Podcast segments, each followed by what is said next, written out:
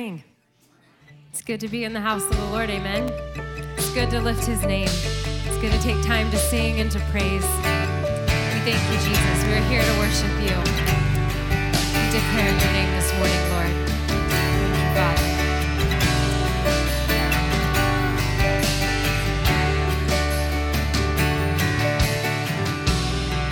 The passion of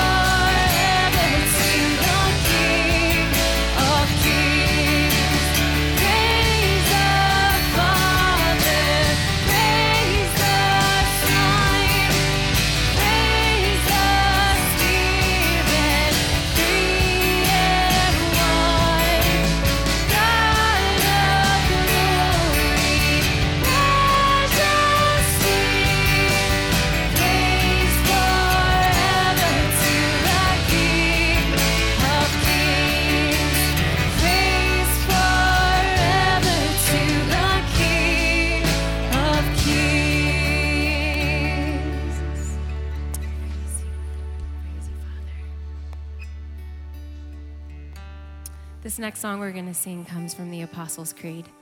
And in the Apostles' Creed, it talks about the Trinity the Father, the Son, and the Holy Spirit.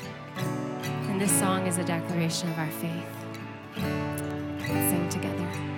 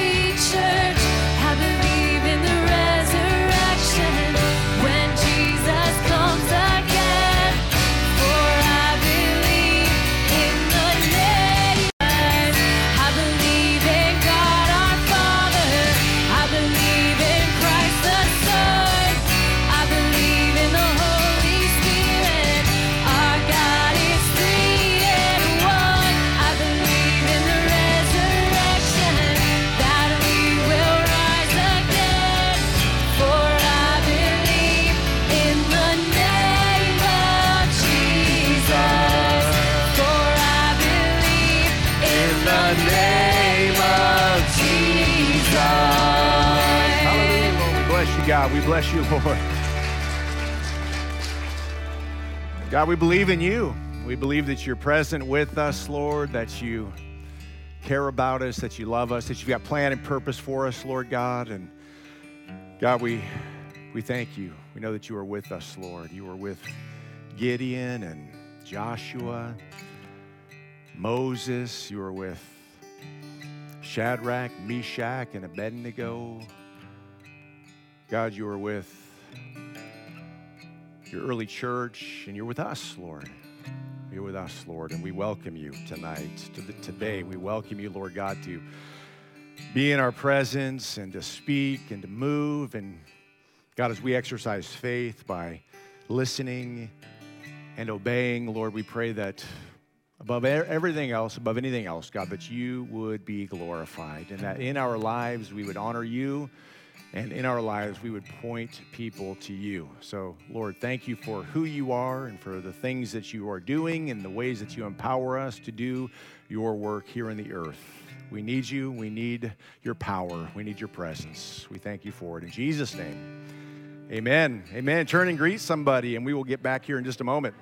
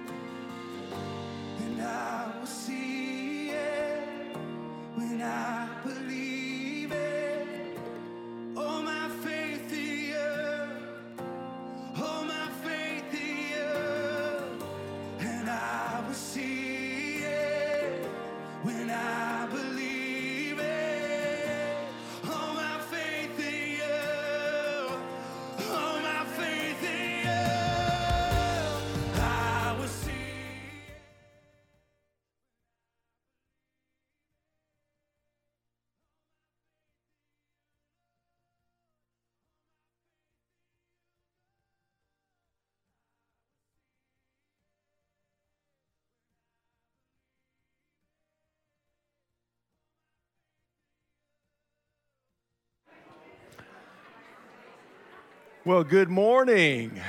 Good morning uh, to those on the patio, those in the loft, to those online. Good morning and welcome. Welcome to our 11 o'clock service at Harvest Church. It's, uh, it's, been a, it's been a good morning. It's been a fun morning. So excited about what God will do in this service.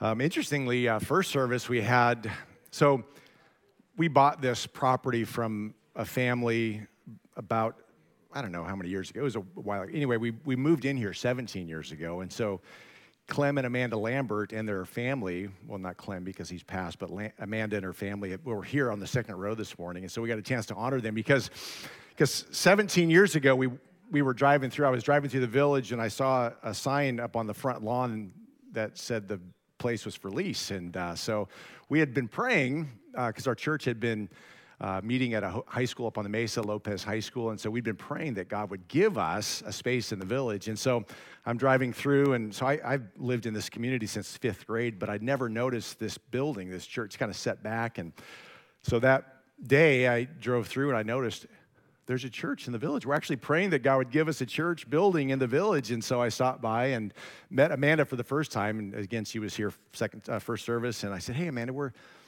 we're just a small church looking to move from the Mesa into town.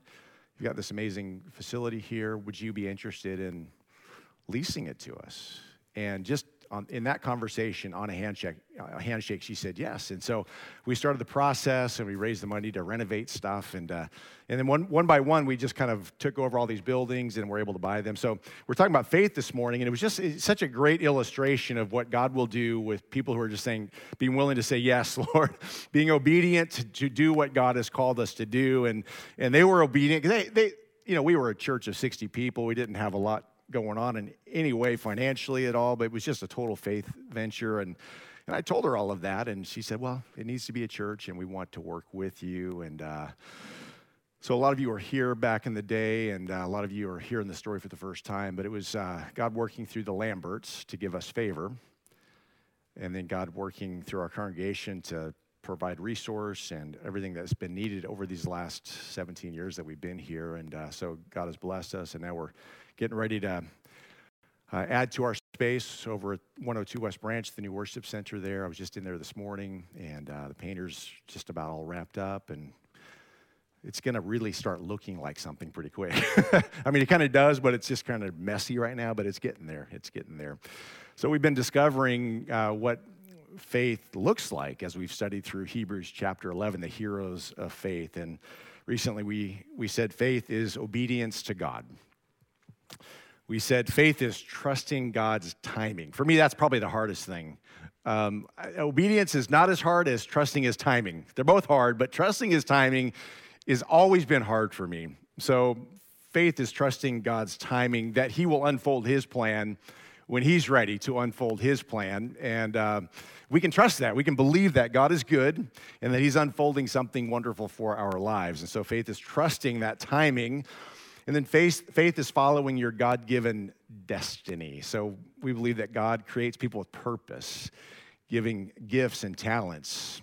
Every believer has a gift, a talent that God has given.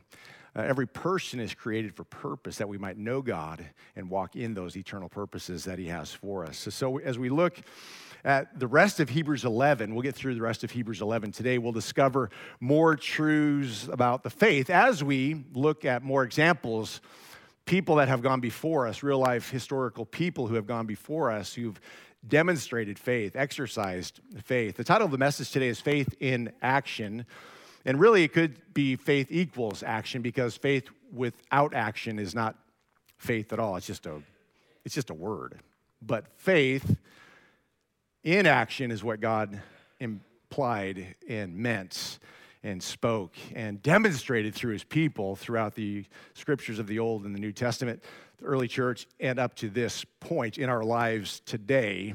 Faith is action. Faith in action is what God wants to say. Faith equals action. So if we say we have faith, we must follow that faith with some action, some things that God has called us to and has, has invited us into. So where does faith come from? Again, Romans 10 17 says, So then faith comes by hearing and hearing by the word of God. So as we study the word, it's not just an academic exercise, but it's a spiritual exercise as well. So it's academic, but it's also spiritual, and it's meant to encourage us, inform us, compel us to do what God has asked us to do. And following the examples of those who have gone before us, do what they've done because we've seen God be faithful in their lives and in their circumstances. So we believe that God will be faithful in our lives and in our circumstances because Jesus Christ is the same yesterday, today, and forever. So his, his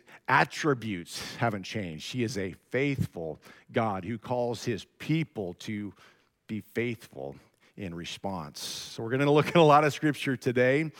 Um, Hebrews 11 30 through 34 will kick us off here. It says, It was by faith that the people of Israel marched around Jericho for seven days, and the walls came crashing down. We've a lot of us have read the story, have heard the story in Sunday school or in sermons, and if we take a, a serious look at this, it seems crazy. The whole story. It seems like God, this really this is your plan, but by faith, number one in your notes, by faith, Joshua believed God's promise. God made a promise to Joshua, to the people of Israel. What was that promise? We see that in Joshua 6 1 and 2 It says, Now the gates of Jericho were tightly shut because the people were afraid of the Israelites. They had witnessed what God had done for the people of Israel, and so they were afraid. No one was allowed to go out or in, but the Lord said to Joshua, I have given you Jericho, its king, and all its strong warriors.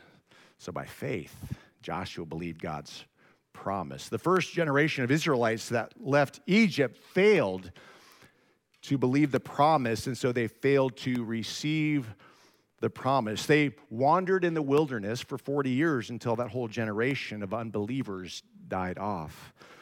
And after Moses died, Joshua became the leader of Israel, and he was the leading, he was, he was the one charged with leading the people with fresh faith in God. I think we need that from time to time in our lives. Like, Lord, I need fresh faith. I, I'm feeling tired or worn down, or I'm not exercising the faith that I think that you've asked me to exercise. And so, Lord, would you refresh my faith? and then God will begin to refresh our faith. Just supernaturally, we'll all of a sudden have courage for the stuff that we didn't have courage for in the past. We'll have energy for the stuff that God has called us to. We'll have fresh faith for the things that God calls us into. And so after Moses died, Joshua became the leader of Israel, and he was leading the people with fresh faith in God. The first generation, again, failed to believe, and so they failed to receive the blessings of the promised land. The second generation chose, and this is the decision that all of us need to make in every season and situation of our lives. We need to choose to believe God, we need to choose faith. The second generation chose to believe, so they received the blessing of the promised land, the land flowing with milk and honey, this place of rest that God had promised his people. Interestingly, for 40 years, the people of Israel ate manna, and this manna sustained them. They would get up six days a week, and the manna would be there. On the sixth day, they would grab enough for the next day, and they would gather enough to eat. And for 40 years, the Lord provided manna for them to sustain them. Uh, manna was used by God to bless the people, to sustain the people. But the fat of the land was to bless the people in the new promised land that God provided. So when the people of Israel moved into the promised land, the manna stopped, and the people were able to eat from the fat of the land. So manna was to sustain the people, the fat of the land was to bless the people. Sometimes we're in a manna season. Sometimes we're in a manna season where we get sustained by the Lord, but there's not a lot beyond that. We, we're kind of in this season of just kind of waiting trusting, believing, obeying, believing that God's going to provide for us, and He does. So sometimes we're in that manna season. Other times we're in the fat of the land season. Like everything is going our way financially, things are flowing our way. We've got our health and our relationships, and things are just amazing. So there's, there's a test to our faith in both situations. In the manna season, it's a test. Will we continue to trust the Lord? He's met my needs today. I'm going to trust Him to meet my needs tomorrow.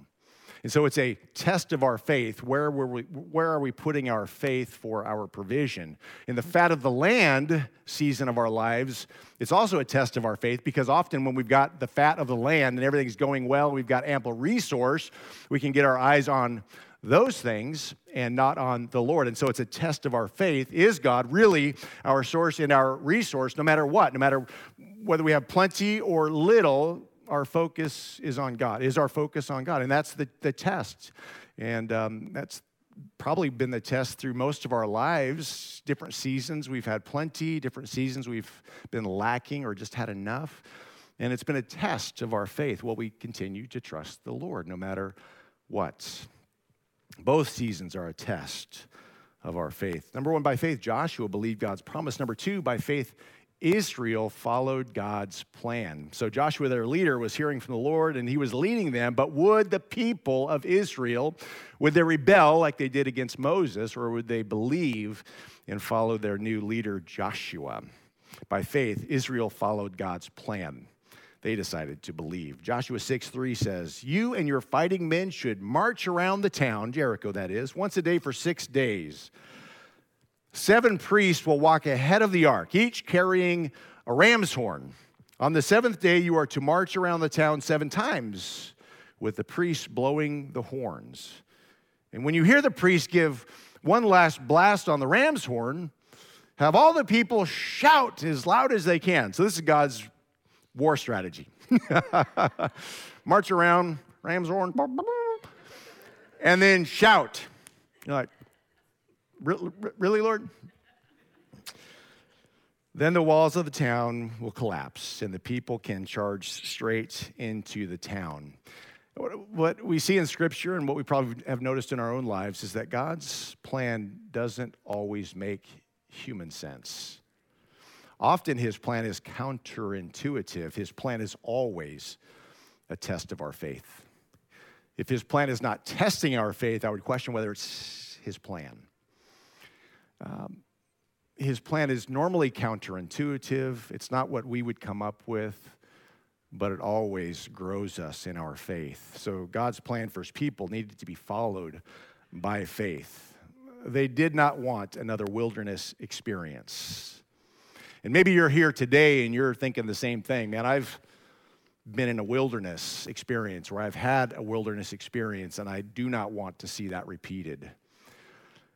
By God's grace, as we yield to Him, as we obey Him, as we listen and believe and follow and trust, He will lead us into amazing things. Wonderful. Not that there won't be challenges along the way, because it's in the challenges that we have our faith tested and built up and challenged, and it's like a muscle. You know, you got to work it, or else it gets weak.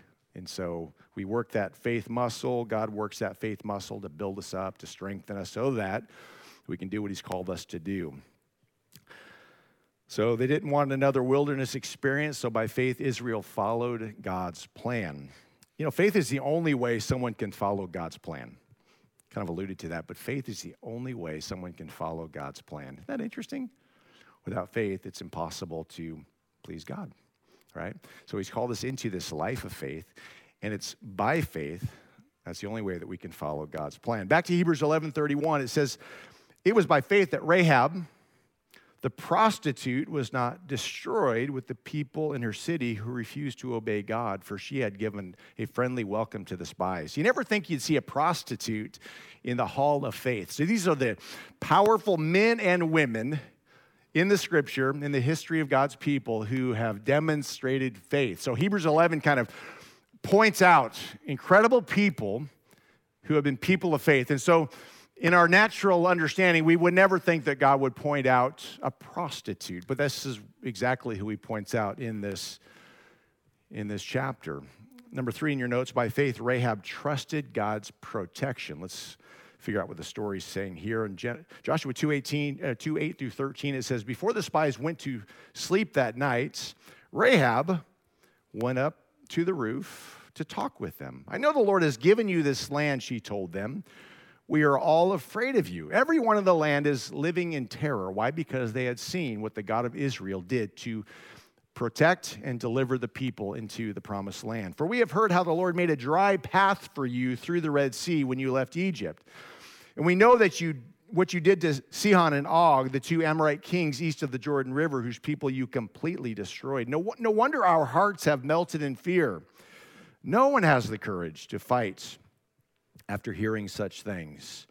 For the Lord your God is the supreme God of the heavens above and the earth below. Now swear to me by the Lord that you will be kind to me and my family since I have helped you. Give me some guarantee that when Jericho is conquered, you will let me live along with my father and mother, my brothers and sisters, and all of their families. So in Joshua 6 17, Joshua told the people, Jericho and everything in it must be completely destroyed as an offering to the Lord. Only Rahab the prostitute and the others in her house will be spared, for she protected the spies. I love that God is no respecter of persons.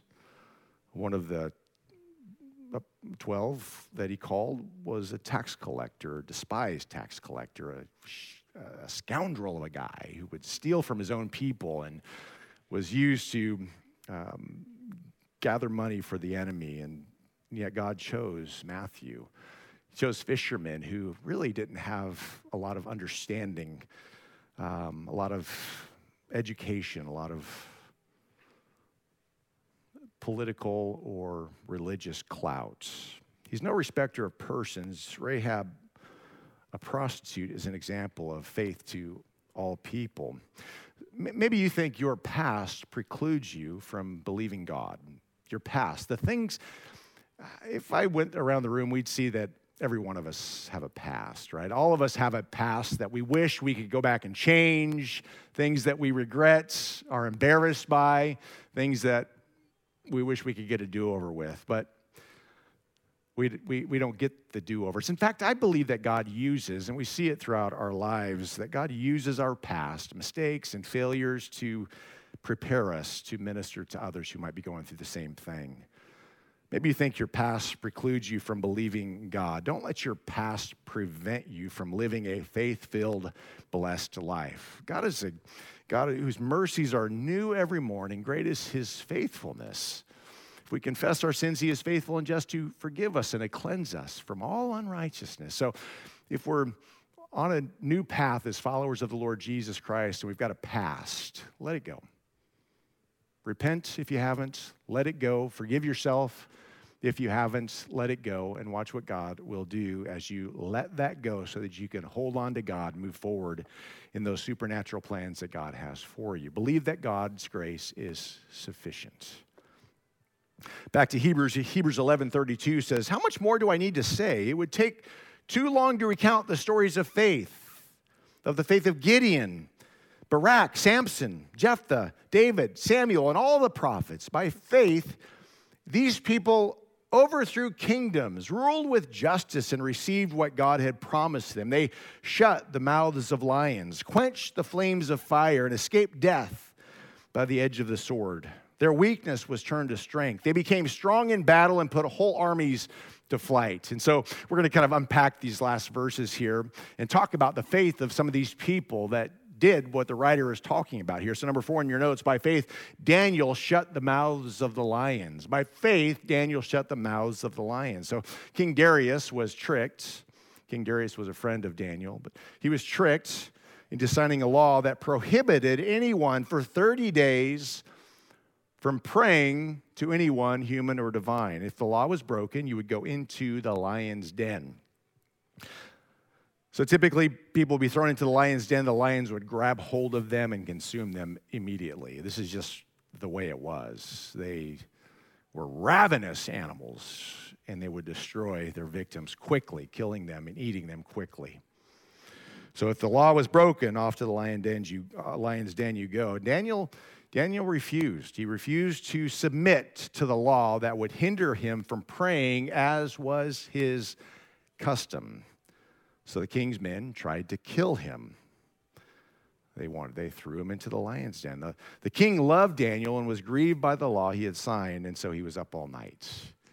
He was tricked, and his friend was now in the den of lions. And in Daniel 6, 19 through 22, very early the next morning, the king got up and hurried out to the lion's den.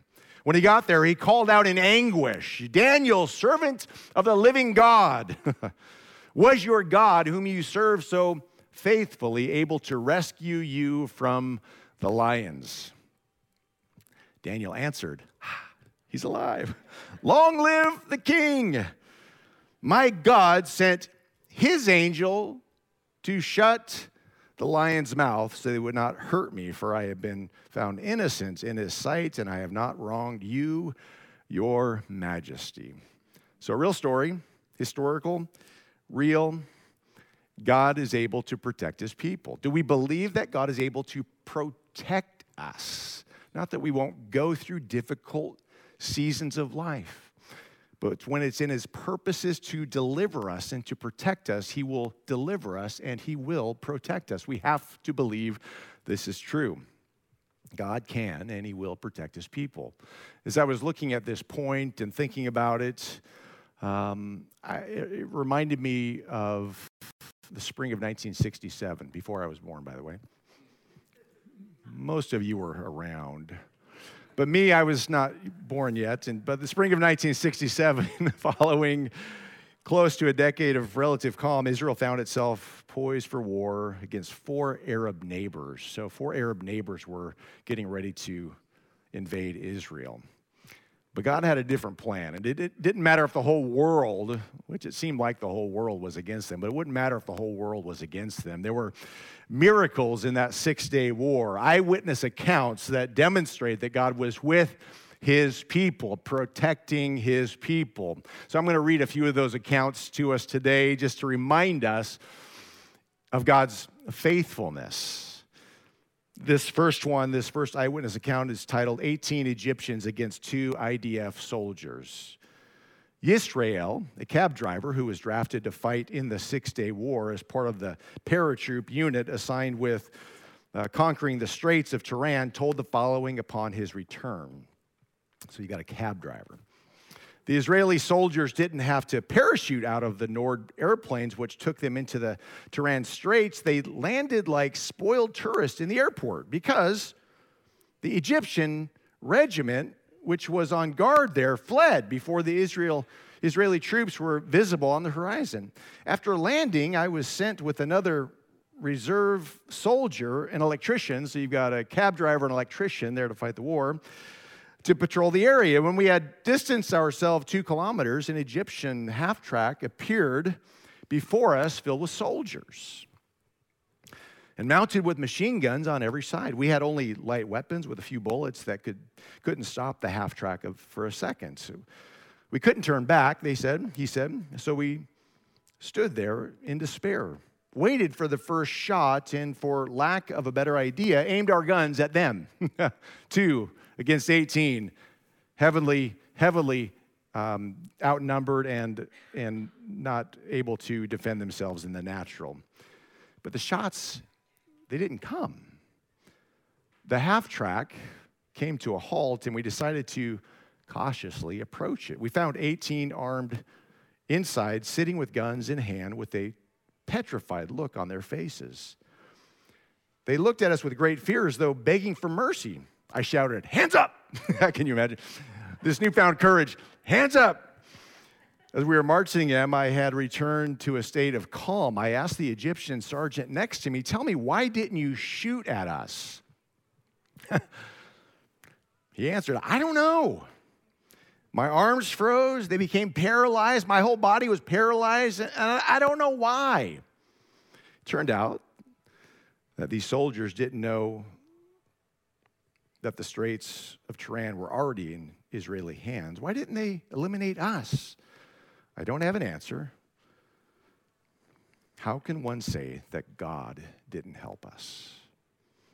Another story titled The Finger of God, IDF Director of Operations, Major General Ezer Weizman was asked by Mr. Levinon, the father of a fallen pilot, how he explains the fact that for three straight hours, Israel Air Force planes flew from the one Egyptian airstrip to another, destroying the enemy planes, yet the Egyptians did not radio ahead to inform their own forces of the oncoming Israeli attack.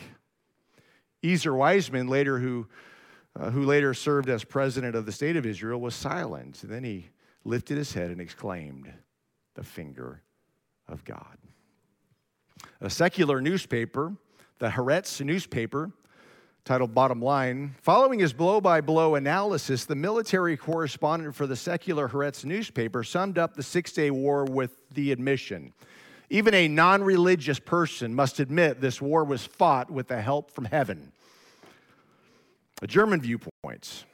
A German journalists summarize nothing like this has happened in history.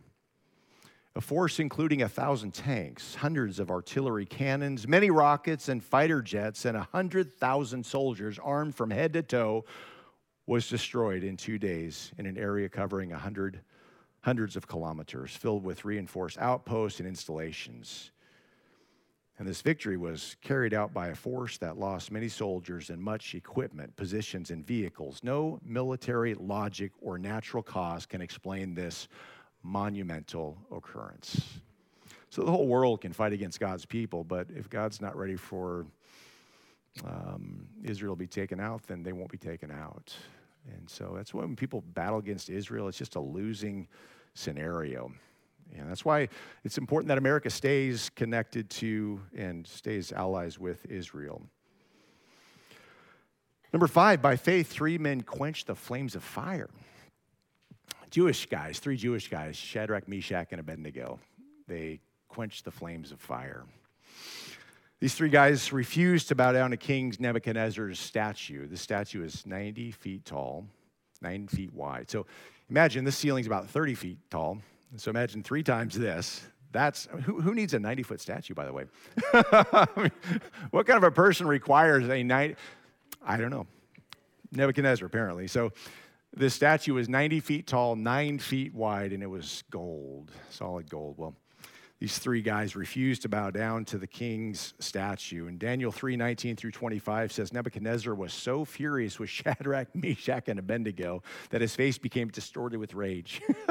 We're going to do some things as believers that make other people upset, uncomfortable, even angry, distorted with rage. In our obedience to God, we're, we're going to be offensive to some people, but our purpose in life is to be obedient to God and, and do what He's called us to do. And so that's what these guys did. He commanded that the furnace be heated seven times hotter than usual. Then he ordered some of the strongest men of his army to bind Shadrach, Meshach, and Abednego and throw them into a blazing furnace throw them into the blazing furnace. So they tied them up and threw them into the furnace, fully dressed in their pants, turbans, robes, and other garments. And because the king, in his anger, had demanded such a hot fire in the furnace, the flames killed the soldiers as they threw the three men in. So Shadrach, Meshach, and Abednego, securely tied, fell into the roaring flames. But suddenly, suddenly Nebuchadnezzar jumped up in amazement and exclaimed to his advisors, Didn't we tie up three men? And throw them into the furnace? Yes, Your Majesty, we certainly did, they replied. Look, Nebuchadnezzar shouted, I see four men unbound and walking around in the fire unharmed. And the fourth looks like a, a god. By faith, these three men quenched the fires, the flames of fire. And we read later in the story that they came out and didn't even smell like smoke. So I know when I walk by a barbecue, I'm picking up the scent and Got home, my wife's like, hey, you smell like a barbecue, right? Imagine being inside this furnace and coming out unharmed, and uh, while inside, walking around, having fellowship with the Lord.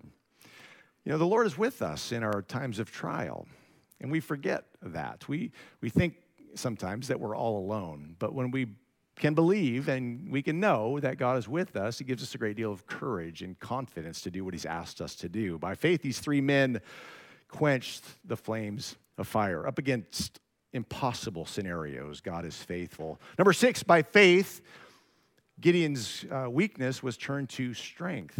Maybe you're here today and you identify with Gideon.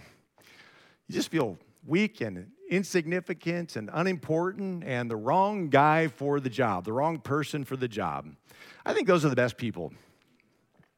Those are the kind of people that God wants to use because, as we'll see in Gideon's case, when using people like that, broken and humble and contrite people, God gets all the glory. And we'll see, we'll see what happened with Gideon here. Judges 6, 12 through 16 says, The angel of the Lord appeared to him and said, Mighty hero, the Lord is with you. Gideon's like, You're talking to me? Do you know who you're talking to? Mighty hero, the Lord is with you. See, God sees in us what we don't see in ourselves, right? So we need to learn to see what God sees in us and walk in those things by faith. Walk in that identity by faith, giving glory to God. Sir, Gideon replied, if the Lord is with us, why has all of this happened to us? And where are all the miracles our ancestors told us about? Didn't they say the Lord brought us up out of Egypt? But now the Lord has abandoned us and us over to the Midianites. And sometimes we have that same sense Lord, where are you? Like, why have you not come through? This was Gideon's perspective. He was struggling with his faith. And the Lord turned to him and said, Go with the strength you have and rescue Israel from the Midianites. I am sending you. So I, I love it that the strength that we have with the presence of God brings the victory. So we don't feel like we got a lot of strength in us naturally. We're feel like, Lord, these battles are too big for us. These circumstances, well, they're way over my head. I don't know how to walk in this. I don't know how to believe you through this. I don't know how to trust you and honor you in my life right now. God says, Go in the strength that you have, and I will be with you. When God, through Christ, who gives us strength, He is faithful to meet us and to lead us and to guide us and to protect us and to provide for us.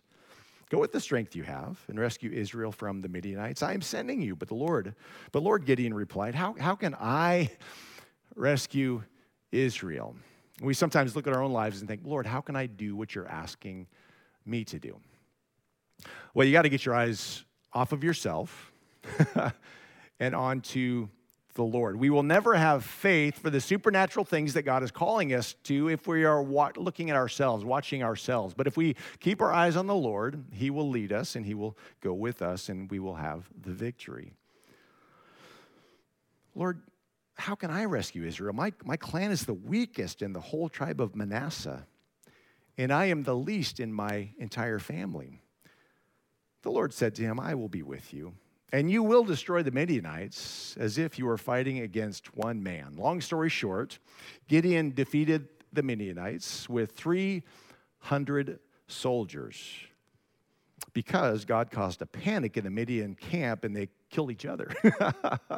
so if we read the whole story, we see that Gideon started with 32,000 warriors, 32,000 men who were ready to go to battle. But God knew that if Gideon went to war with 32,000 troops, and if he got the victory, then he would take the credit for the victory. He would say, Look what our strong men have done. Look what we have accomplished. Look what we have conquered. So God whittled down the army. He whittled down Gideon's troops down to 300 so that when they did get the victory, they would recognize that it was God who gave them the victory. God won't share his glory with anyone. he opposes the proud but gives grace to the humble. So when we, when we trust him and we're filled with his presence and his spirit and we do the supernatural things that God calls us to do, it will be uh, miraculous things happening, unfolding, God's plan unfolding, God's plan happening. It's, it's something that we just kind of get to go along with by his grace, trusting him, believing him, and being part of that wonderful and supernatural plan that God has. By faith, Joshua believed God's promise. By faith, Israel followed God's plan. By faith, Rahab trusted God's protection. By faith, Daniel shut the mouths of the lions. By faith, three men quenched the flames of fire. By faith, Gideon's weakness was turned to strength. Number seven, what will you do by faith. So we can read scripture and grow in our knowledge and our understanding of the Word of God and the principles of God, but if we don't apply them, then it's been just an academic exercise. And God's not interested in academic exercises, He's interested in life transformation. So, what will we do by faith for God's kingdom? What is God calling us to do? Now, I think about that question corporately for Harvest Church I think about that question individually for my life and for my family. And I, I challenge us to do the same thing, each of you to do the same thing. What will you do by faith? If you can figure out and do ministry in your own strength, then you're not, you're probably not where God would have you to be. But if you're in over your head, that's probably a good indication that you're where God would have you to be. Because without faith, it's impossible to please God. And by faith, we follow God. And by faith, we believe God. And by faith, we trust God. Faith is the confidence that what we hope for will actually happen. It's the assurance of things we cannot see. So, by definition, faith requires faith, trust, confidence in not ourselves, but in the King of Kings and the Lord of Lords. We, we, we need to humble ourselves and recognize the greatness of God that wants to work through us. And as we humble ourselves and recognize the greatness of God who wants to work through us, then he will do wonderful and supernatural things, and our lives will, they will never be the same. They will never be the same. With that, I want to invite the worship team up. I'm going to invite you to stand. We're going to pray, and then we're going to worship some more, and then we'll be dismissed into our mission field where we get to do by faith the stuff that God has called us to do. So, Lord, we love you. We thank you for your word. I've, I've got nothing to say up here without your word. So thank you, Lord, for your word and for how it speaks to us and how you minister to us. Lord, we're humbled by your presence. Every time we gather, we're humbled by what you will do with us and in us and through us as we humbly obey and submit and trust in your timing and trusting your plan and your purpose, Lord God fulfilling the destiny that you put within us to fulfill. So, Lord, as we worship, God, continue to stir us and to speak to us and to direct us and point us in the direction that we're supposed to go. God, be glorified, we pray, as we listen and obey. In Jesus' name, amen. Amen. Let's worship.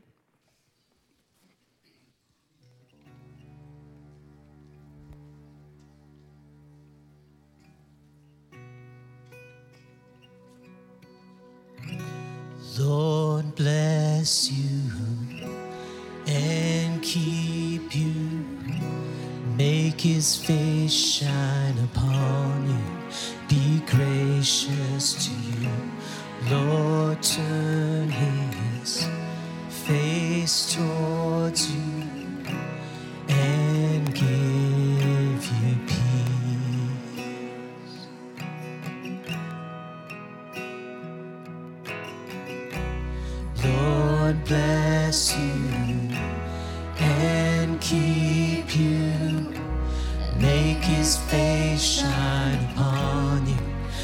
Gracious to you. Lord, turn his face towards you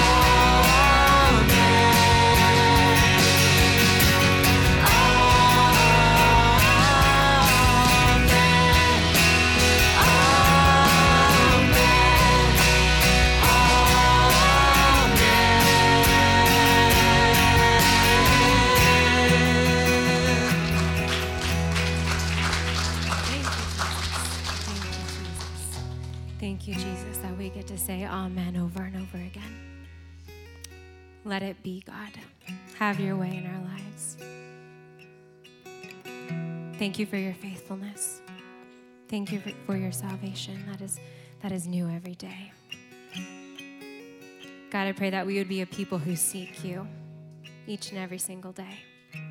That we would know your word and we would know your truth. God, that we would hide it in our hearts so that we are ready to fight the good fight of faith. We thank you, Jesus, for your presence. We thank you for this house. It's in your precious name we pray. Amen.